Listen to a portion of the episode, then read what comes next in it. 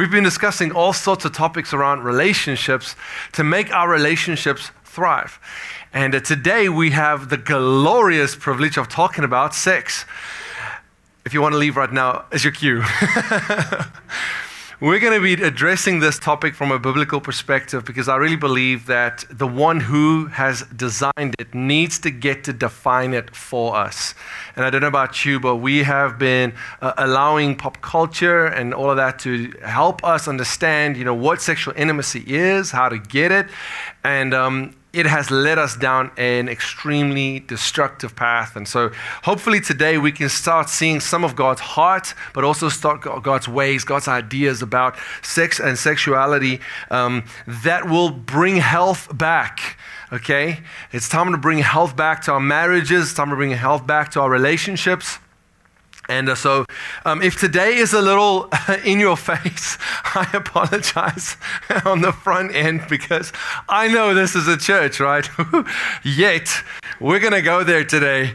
And uh, I'll tell you what, nobody here is more scared than me. So, um, um, y'all, y'all uh, support me today, okay? Um, you know, if you've done it before, just say amen. If I I'm just kidding. Okay, we're going to get that out of the way. Romans 12, verse 2. Okay, let's get some scripture into it. It says, Don't copy the behavior and customs of this world, but let God transform you into a new person by changing the way you think. Then you will learn to know God's will for you, which is good. God's will for you is pleasing, and God's will for you is perfect. Um, by the way, if you don't want whoever is sitting next to you to be hearing this, now's the time to bring them to Natalie in the quest room where she'll be looking after them. Um, but if they're good, I'm good, you're good, we're all good, we're going to go for it. Um, I'll be sharing after this uh, sermon on our Facebook groups and all that. So if you're not on there, go and like our Facebook page or uh, and, and ask to be included in our in our um, uh, Crowley uh, OSC Crowley EFAM Facebook group because we share different information on, on, on both of those at times. Because um, I'm going to be sharing some resources with you about just having the talk, you know, how to have the talk, when to have the talk, by what age should you be really actually introducing your children to sexuality and having the talk about sex, etc., so that you'll know how to do that um, as, a, as, a, as a parent. Um, even if you, if, you, if you miss kind of the first part of that, how to catch up with that. And then what I'm also going to share is a, is a, is a, is a website about marriage. Um, so often it's so difficult to find healthy information about sex and marriage um, that uh, online, especially online, that, that, this website really is a place for Christians to go and ask questions about sex and mar- inside marriage, etc., and then make sure that we got that. Um, we got that squared away for you guys so you can go learn more about what, what, what that is and what, what it's about. So, with that said, just a little joke to start us off. A little girl comes to her grandma and says, Grandma, how old are you? Well, grandma answers, My sweetie, you never ask a lady how old she is. The girl says, Well, I know that you're 71. And grandma says, Oh, really? Now, how do you know that? So, well, I looked at your purse and I found your driver's license. And I saw that you were born in 1950. And goes, Well, well there you go. She says, Grandma, you want to know what else I saw? Grandma says, What did you see? She said, I saw you scored an F for sex. All right, I think our society is probably right now scoring an F for sex um, because the way that it is portraying it to us is completely at odds with God's word for it. And uh, we want to shine some light, bring some truth to that today. But let me just give you a, a little snapshot of what society uh, has offered us. Um, you can basically change the word sex everywhere out there with the word lust or just the word in- intercourse because it really isn't sex anymore, as, uh, uh according to what God uh, intended it for it to be. We're going to try and redeem that today. And then um, uh, statistics say that by the time kids, uh, uh by the time a girl goes through high school, 50% of them would have, well, actually, kids go through high school, 50% of them will have had sexual interaction. Um, before they even left high school. One in five teenage girls report that they have semi nude photos of themselves floating around online. Think of, the, think of that. That is just, I mean, this is teenage girls, right? 91% of sexual scenes you see in movies are not between people that are married. 91%. Talk about an example that's being modeled to us about sex. In the US, pornography revenues are $13 billion in total. 13 billion, that's nine zeros. More than all the revenues of professional football, basketball, and baseball combined annually. Think about that. that's a massive in, industry. It has become the worst sickness of all time. All this is because we have rejected God's ideas concerning sex. And it has caused absolute destruction to our societies. Satan has been our sex ed teacher. And the Bible says in John 8, verse 44, that when he speaks, he lies. When he opens his mouth, what comes out are lies because he's the father of lies and his nature does not produce any truth. In fact, even if he quotes you a truth from Scripture, you have to just remember that it's going to be laced with some arson. There's going to be some untruth, some poison in there that's going to lead you astray, even if it sounds true at first glance. That's how he tricked Adam and Eve. That's how he tried to trick Jesus when Jesus was in the wilderness. He used truth but bent it slightly. Half a truth is more dangerous than a blatant lie. Satan has been spreading lies about, um, about sex for decades, and it has completely wreaked havoc in our society. Let me share with you some of the things that are, that are happening in our society because there is such an unhealthy perspective and the unhealthy ideas of sex are so prevalent. People, rape has become so prevalent that more than 18 million women have been victims of rape since 2000 today. 13% of people who go through a rape experience or a sexual abuse experience attempt suicide as a result of that.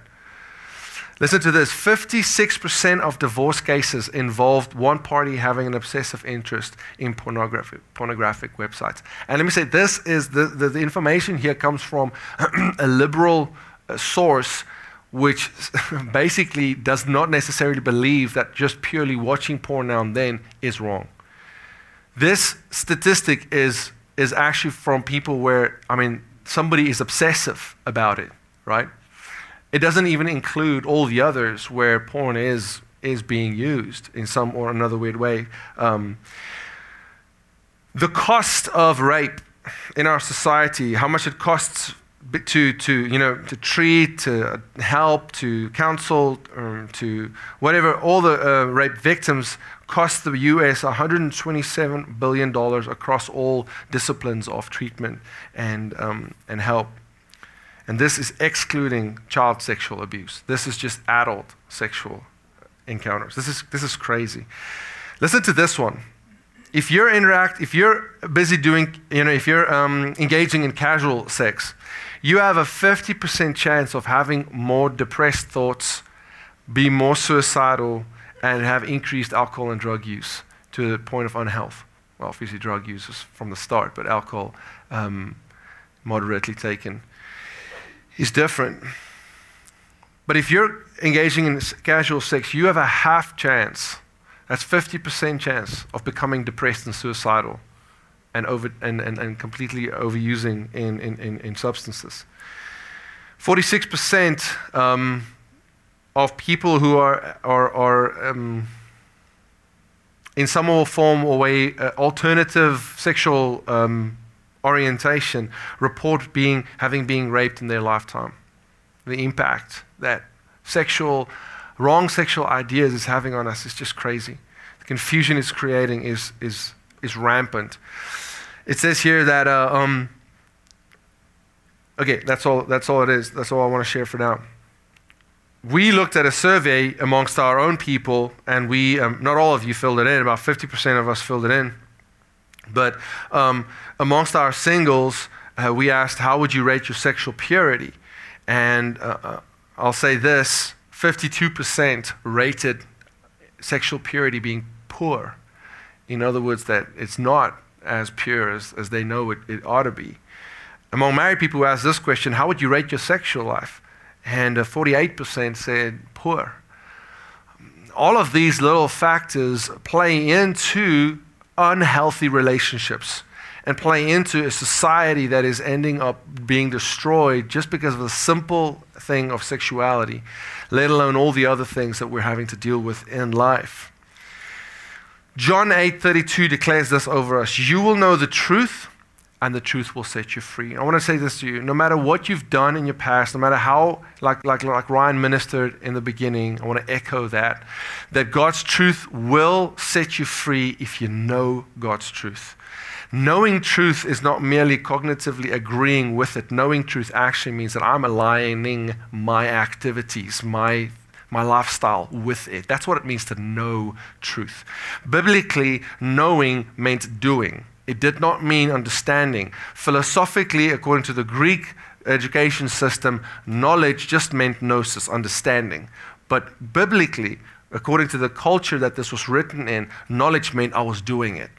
If I knew it, it's because I was doing it. That's where knowledge came from. It came from action, it came from participation, right?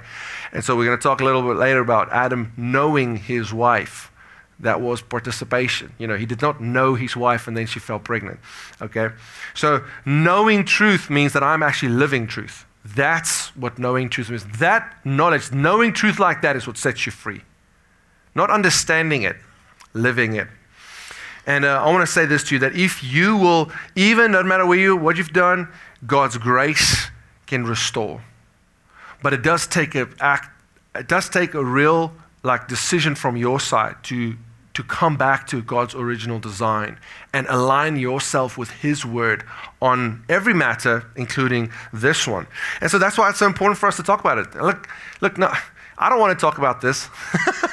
it's weird, um, you know, to talk to adults about, about sex.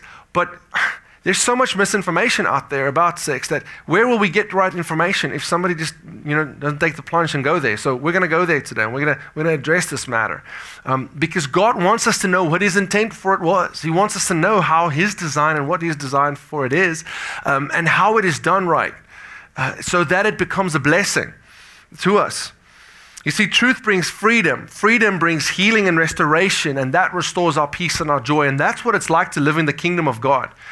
To live in the kingdom of God means not a lot of eating and drinking. You know, it's not do's and don'ts. It's actually living, you know, in righteousness, understanding my identity, who I am in Christ, and from there living in the peace and the joy of the Holy Spirit. That's what the Bible says in, in, in Romans 8. So the kingdom of God is not eating and drinking, right and wrong, all those things, regulations. It's about righteousness, it's about peace, and it's about joy. But you can't get to righteousness, peace, and joy if you do not actually obey what Scripture's saying. God is not a killjoy. He just wants to kill what steals your joy. If you follow along with his pattern, it will lead to the most peace filled, most joy filled life, relationships, etc. Okay. Um, so I really believe that today's message, even if you have had you know, difficulty in this, even if you've had failure in this, is giving you the first steps to how to correct that heart. But also for us who have kind of been faithfully, you know, doing what we felt was right, just to come and bring that, that, that attaboy, that affirmation to say, keep going because this is the way God wants it. I want to give a little bit of an extra step up for us to look towards today that I really believe is going to enhance our sexual experiences with one another if you're married. All right, let's get into this. First point I want to make is that God says sex is good. Okay? Sex is good, but here's the trick good sex is exclusive. Married men report to have way more satisfaction in their sexual lives than young people who are engaging in casual sex. It's just one reason for that. You get better at it over time you learn how to have better sex over time. And if you do it, if you're having exclusive sex, sex becomes better over time. Proverbs 5, verse 15 says to us that we need to drink water from our own well, share our love only with our wives. It asks, Why spill the water of your springs in the streets, having sex with just anyone? You should reserve it for yourselves. Never share it with strangers. Let your wife be a fountain of blessing for you. And we'll talk about that because some of us might feel like, man, I don't know if my wife is a fountain of blessing for me anymore. It says, rejoice in the wife of your youth. That's your part. We're going to get into some of this in a little bit. Let me just say this sex is not X rated. It's not supposed to be X rated. We've made sex X rated because we've made it dirty. God says sex is good, but it is God rated. In other words, He places and defines, He places definition on it. He re- requires us to come into alignment with His idea for it. And as we do that, we start experiencing and can start experiencing the goodness of sex in our, in our marriages, in our, in our lives. Even if we're not married yet, we can start preparing for that in a sense. Now, listen to this. God made sex good because that's part of his design. Think about this God created Adam, right? Gave him work to do. Adam got busy naming animals, tending to the garden, and then God realized, look, this is not good for him to be alone. I will make him a helper suitable for him. What do you think that means? You think about the fact that Adam was naming the animals, and as he was naming the animals, he obviously started seeing, all right, good, there's a male and there's a female, there's a male and there's a female, and boom. Well, what about me? There is a male, and then there's a nothing. And Bible says no suitable helper was found for Adam. And God said, It's not good for man to be alone. I will make him a suitable helper. What does that mean? That means that God made them compatible physically. Because when Adam saw Eve, why do you think he went like, ah, flesh of my flesh, bone of my bone? This is something I can work with. You don't think that was why he said that? Adam was obviously looking at matters from all perspectives. And he was realizing it's not going to work over there. It's not going to work over there. They're already hooked up. They're already hooked up. I'm the only one left alone. And when God hooked him up, he was excited, y'all. Because he knew God said, Look, I'm not just putting here, you here for work, I'm putting you here to multiply to multiply and subdue the earth. In other words, make more of you so that there will be more to keep tending and cultivating the garden so that the garden will spread beyond this area. If it's just you, you're going to die if you try to subdue the earth. God had all this in mind right from the start. That's the way He designed it, that's the way He planned it. And the creation story gives us a beautiful depiction of how this. The Bible says that they were naked and they were not ashamed of each other. There was beauty and holiness and purity around man's design, woman's design. And you know what? The design was for the purpose of multiplication.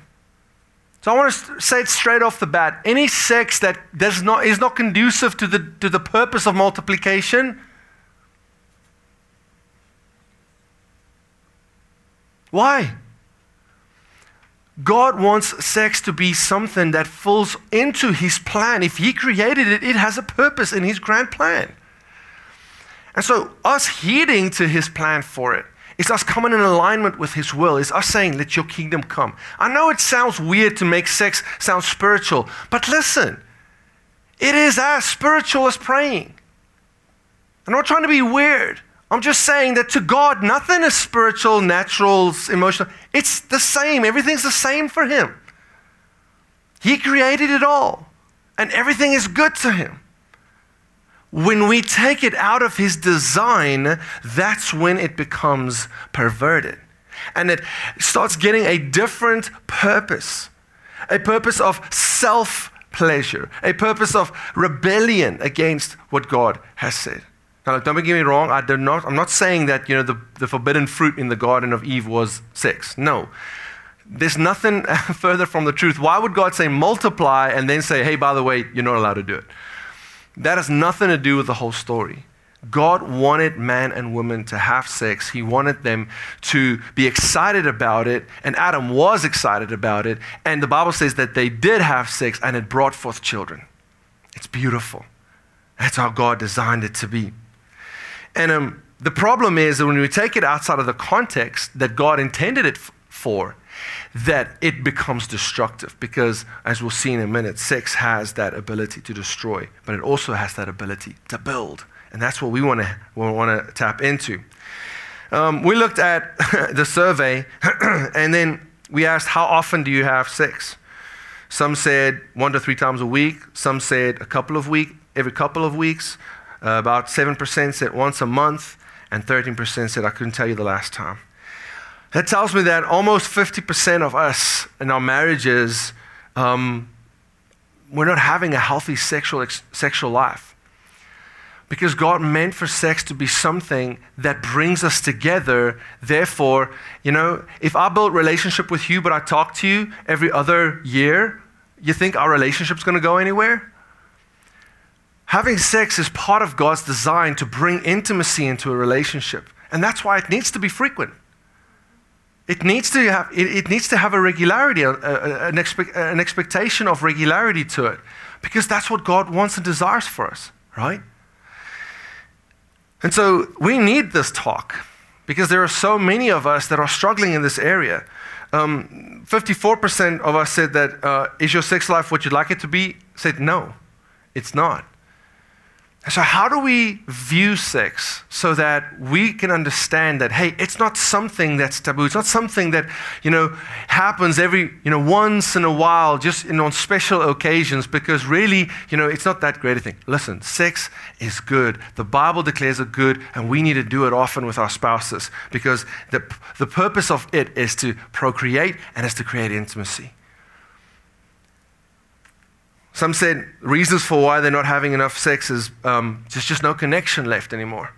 Others said, man, it's just work and stress. You know, I'm just busy and work takes me away. And, um, and, and I understand there are, there are challenges to that. But all of this just gives us more reason to think God's thoughts about sex. Because if we don't, sex will end up being a destructive force in our lives. God wants you to have sex and he wants you to have great sex. He even committed a whole book in the Bible to romance. It's called the Song of Solomon's. Many of us just avoid it. Why? Because we think sex is dirty. And so we don't want to read Song of, Solomon's, Song of Solomon's. Listen, if you're a husband to a wife, a wife to a husband, go read that book and pick up that flame. Start that flame back up. See how it talks to his, his lover. See how and what they do for their lover. And start realizing that, hey, I need to keep romancing my wife if I want to continue to create intimacy with my wife. We shouldn't actually become less and less sexually intimate as time goes on. We should maintain that flame. We should maintain that pursuit of each other. And I understand sometimes there, there are challenges, there are difficulties, but there's things that need to be overcome and worked around. They're not things that need to be used as an excuse to say, all right, uh, uh, we, you know, that's, that's part of, you know, you know that's, that's, that's young people stuff. No, no. We need to continue pursuing one another romantically and intimately until the day we die. Sex is a blessing if it's inside of the marriage, but if it's outside, it becomes a destructive force. And you know what? Sometimes we have people that are in marriages, they never have sex, but their sexual desires have left the marriage. And God wants you to bring your sexual desires back into the marriage as well because there's no way for you to have a great sex life if you do not have your desires also committed and focused on the same individual. Bible says Adam knew his wife and she became pregnant. Let me tell this to you. Sex is meant to develop a deep, intimate knowledge between two people. It's meant to be a reveal all in the most delicate and vulnerable way, yet then to be received and totally loved and be made feel safe. This is why there is a right and a wrong context for sex. We asked our singles, Do you believe premarital sex is a sin or sex outside of marriage is a sin? 45% yes, and they've made a commitment to wait until their marriage. 49 says, Yeah, I think it's a sin, but I'm going to remain sexually active regardless. Only 6% says it is a sin. This is not healthy, y'all. This is taking sex outside of its context and it's going to create havoc. And I'm going to explain more how that happens as we go on. But let me start off by saying this you don't build a life of righteousness in the future on a pattern of sin right now. Don't expect your marriage or your relationship to, to, to, to, to turn Christ centered one day if it's not Christ centered now. You're right, right now, if you're single or if you're in a relationship that's not married yet, you're laying foundation for how your marriage is going to become one day, how your eventual marriage will become one day. And if you don't accept God's pattern, you're going to have to deal with the consequences of destruction that that's going to lead to. God made sex good, but good sex is exclusive. And if you're not married yet, then it needs to be super exclusive for one day when you are married, when you get married. only then will you experience this type of amazing intimacy that God intended sex to produce in a relationship. Because sex needs to be more than just a physical act. And I'll talk about that in the second point that says God wants us to have powerful sex. Because sex has power. Sex has power to build, to construct, to heal, but it also has the power to destroy and to disappoint. And it depends on how you, what you believe about it, how you will, how you will, um, you know, what the outcome of it will be for you. Because here's the point: powerful sex is pure. Powerful sex comes from a heart of purity. And a heart of purity is driven by love, not lust. Remember, the first talk we had in this series was what is love?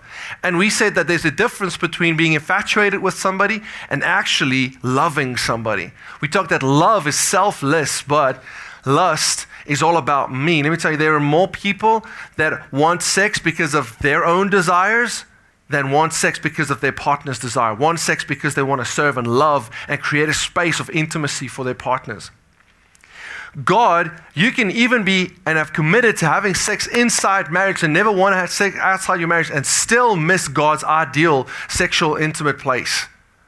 Because God wanted sex to be more than just an act that satisfies you. God wanted sex to be uh, God wanted sex to be something that brings us together and creates intimacy, vulnerability, and security for one another. How do we do that? First Thessalonians says the following. It says, it starts with a commitment. God, it's God's will that you should be sanctified, that you should avoid sexual immorality, that each of you should learn to control his own body in a way that's holy and honorable, not in the passionate lust like the heathen, who do not know God. For God did not call us to be impure, but He called us to live a holy life. It starts with you wanting to honor God through your sexual activities, through your sexuality.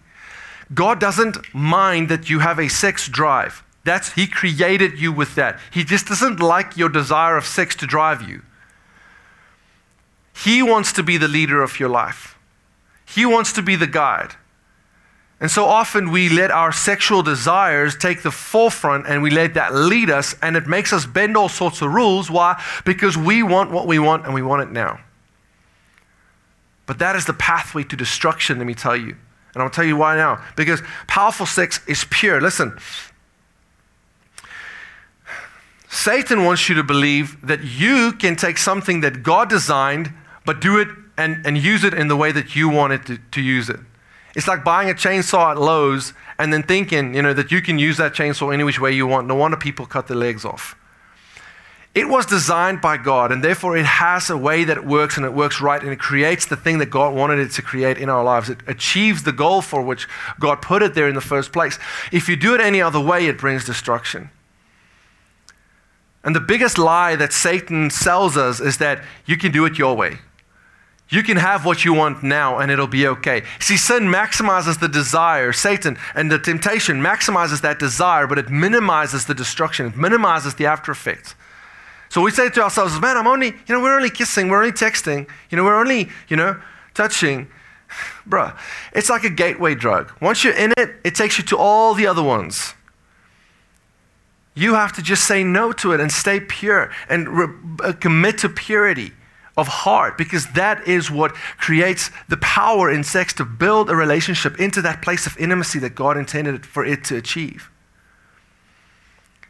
John Piper says this lust gets its power by persuading me to believe that I am more happy to follow it. The power of all temptation is the prospect that it'll make me happier. But how often do we not see the exact opposite? You say yes to it, and then craziness follows. And then you realize, oh my goodness, I've been duped.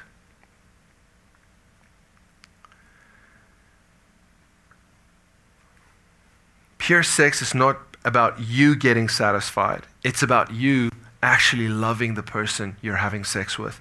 It's about you giving to that person something that is special and something that communicates that you are not holding back you from them. You're serving them, caring for, your, for them. And the end result of that is intimate, deeply, passionately satisfying, and emotionally connected intimacy. I don't know how many of you have emotional intimacy with your spouse. But if you have not, it's maybe because you're doing sex wrong. Maybe you're just having sex because you have a desire and you need to get a release. Listen, if you do sex that way, it's never going to achieve God's intention for your marriage. God really wants this to be a blessing to you. But if you do it your way and if you kind of just go, you know, what society's way is, most often, 95% of the time, if you do it society's way, it's going to be self serving. It's about me, my dreams, my lustful desires that I want satisfied. And so often we find ourselves in situations where there's like conflict around the area of sex. Why? Because my spouse isn't really with me. Like they think they can treat me like, you know, all their fantasies. Well, I might not like that. So what now then? Well, then you're not satisfied. No, no, you're not loving the other person. Because if you loved them for who they were, your sex to, with them would not be for you, it'll be for us. Pure sex is not about me, it's about us. And both of us being passionately satisfied, both of us being uh, intimately connected. You can't get that if it's just about you. In fact, I will go as far as saying if lust is the reason why you want sex with your, with your spouse, you will never be able to be, to, to, to really love them honestly. It has to come from a place of selflessness. I am, I am laying my life, I'm giving myself to you. I'm not just getting a cheap thrill. I'm actually giving myself to you in this. I want to connect with you. And that's why some people would just like to say, well, you know what? My wife just checks out during sex. Well, are you even there? Are you having sex with her? Or are you having sex with someone in your mind while you're there? No wonder she checks out. Come on now. God wants you to have sex with the person that you're in bed with, not somebody else while you're there. And if you do that, you'll have amazing sex. There'll be connection, there'll be emotional passion. And you know, and there'll be the best sex that you can imagine.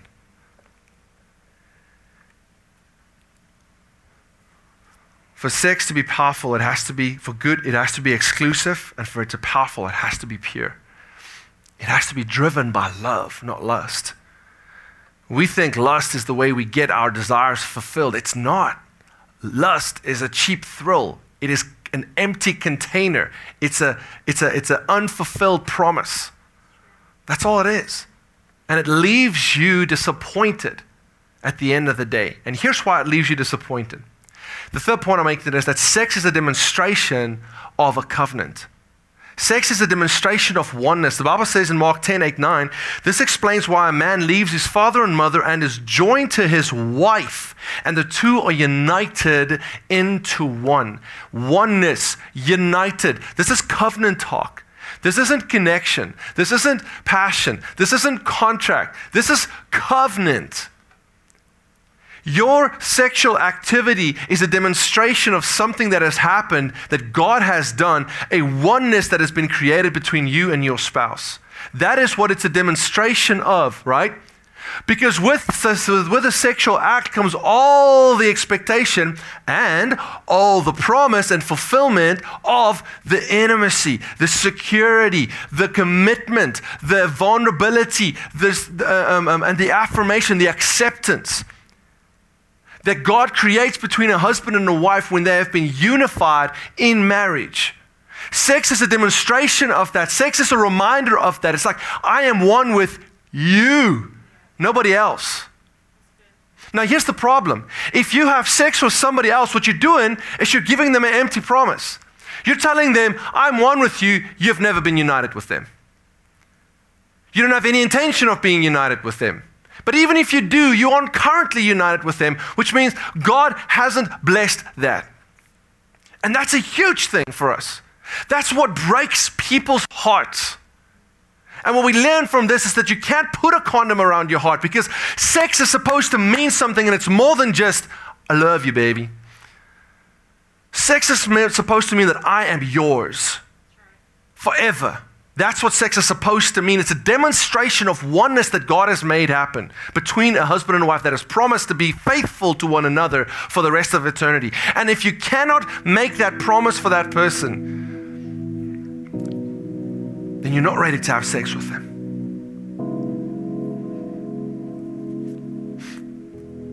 God meant for sex to be like a, a, joining together, from the marriage to be a joining together, spirit, soul, and body. And, and if you just do the one, it's like creating an expectation and then dropping that person flat on the ground. No wonder our hearts are a wreck. No wonder our minds are so confused. I thought we had it on.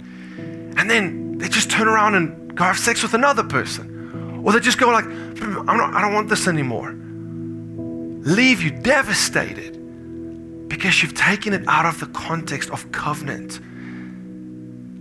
Sex is meant to be a demonstration of oneness that was made by God's design and God's will. Listen to what Mark 10 says further. The two are no longer one. And since they are no longer two but one, let no one split apart what God has joined. Listen to this God joins us. You having sex with someone doesn't join you, it actually lies to that person. It creates an expectation that goes unmet. And the problem is, if you have all sorts of, you know, extramarital engagements, even before marriage or part of marriage, what you're doing is you're wreaking havoc everywhere you go. Because what you're telling people is, I'm here for you, I am yours, and then you're not. And that breaks people. They open themselves up, they make themselves vulnerable, they give themselves to you. And then you to them. And I wonder we're just emotionally a wreck. Our society is a wreck. So many people are on antidepressants, so many people are on. Why? Because we have all just been so disappointed at life. And 90% of it is because of relationships. The way we start healing is by accepting that God intended sex to be good, but that we leave it in a place of exclusivity. That's how we start healing.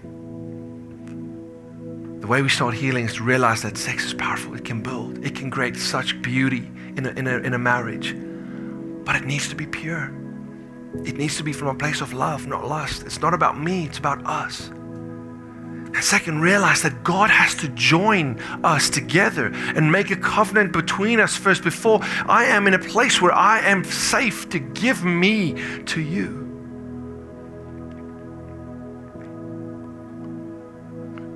So you can keep walking around with unmet expectations from more and more and more people, and they of you, and it just can keep on driving us insane. Or you can today decide to, to stop following all these wicked ideas about sex, sexuality, and sexual intimacy and return to God's way and God's design that'll lead to life, freedom, joy, fulfillment, passion, great sex, great marriages, great lives.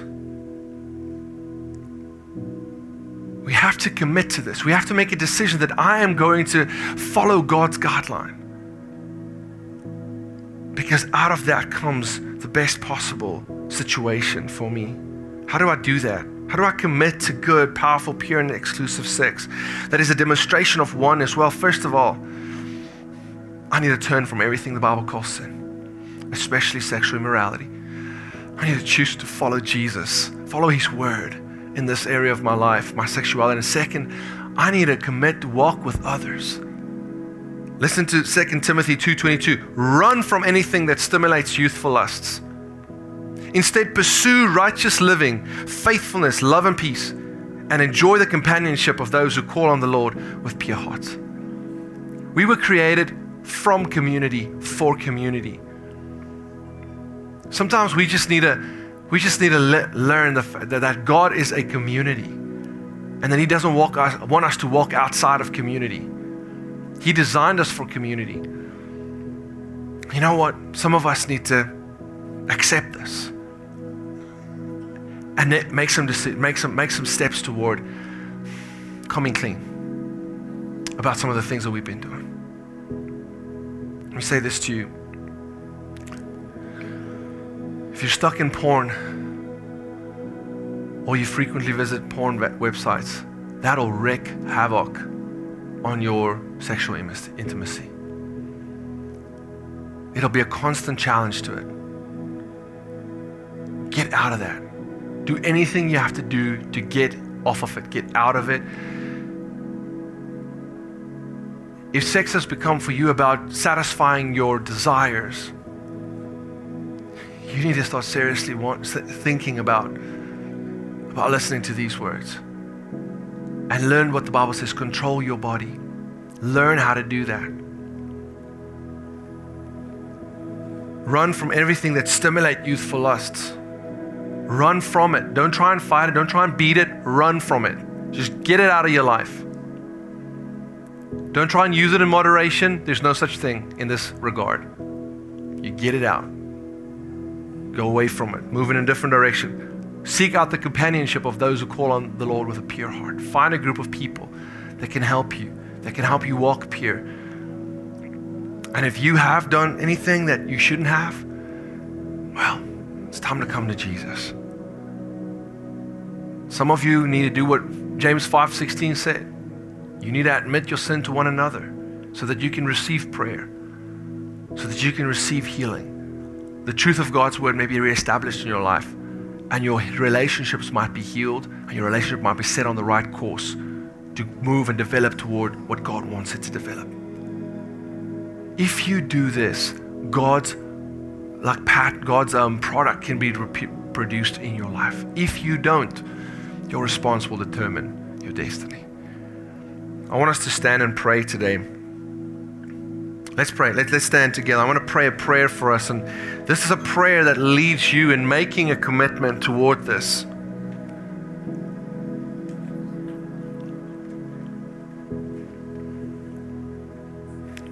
I'm going to read it and pray it and I want you to pray it in your heart of hearts. And set your life on a course today. Some of you are going to have to have conversations. Some of you have been having sex that's been lust driven.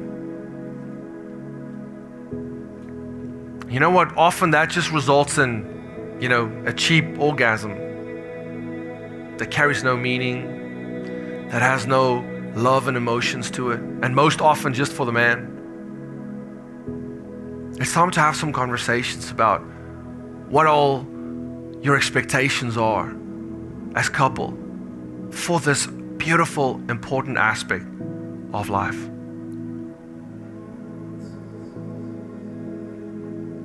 So let's pray. God, I don't know how to do this on my own. So I want to submit my sexuality to you, Lord. I may have done things and said things and experienced things that I know were outside of your will for me. And today I'm asking you to just take all that right now and take ownership of this aspect of my life.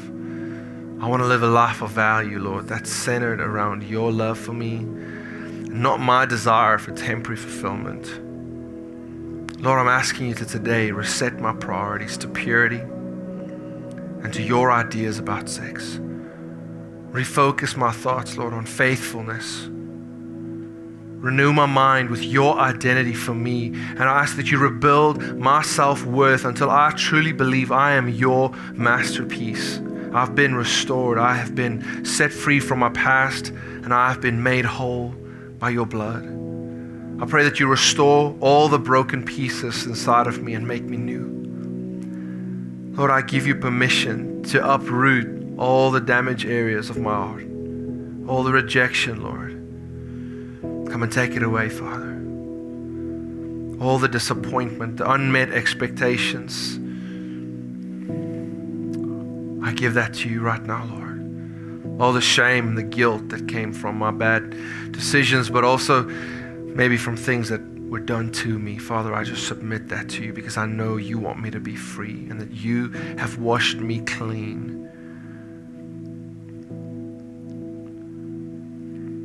Lord, I submit my mind to you today. that you heal my perspective in this regard. And that from this day forward, I might pursue my sexuality with purity, with patience, and with excitement, Lord, for what you will produce in and through me, through my, my spouse and my relationship. Lord, I surrender my sexuality to you. In Jesus' name, amen. Father, we really need your help, Lord. We really need your help, Father. So such an important part of your your design and, and, and your mandate on us as humanity, Father, and we've messed it up so badly. Lord, I pray that we might, as couples, become more deeply and intimately acquainted with each other. Father, that, that we will pursue one another with selfless thoughts of romance selfless thoughts of service, self, selfless thoughts of passion. And that we might seek to satisfy our spouses, Father. If we're single, that we might make a commitment to one day satisfy our spouse by now withholding and, and, and protecting and making what I have exclusive to them one day.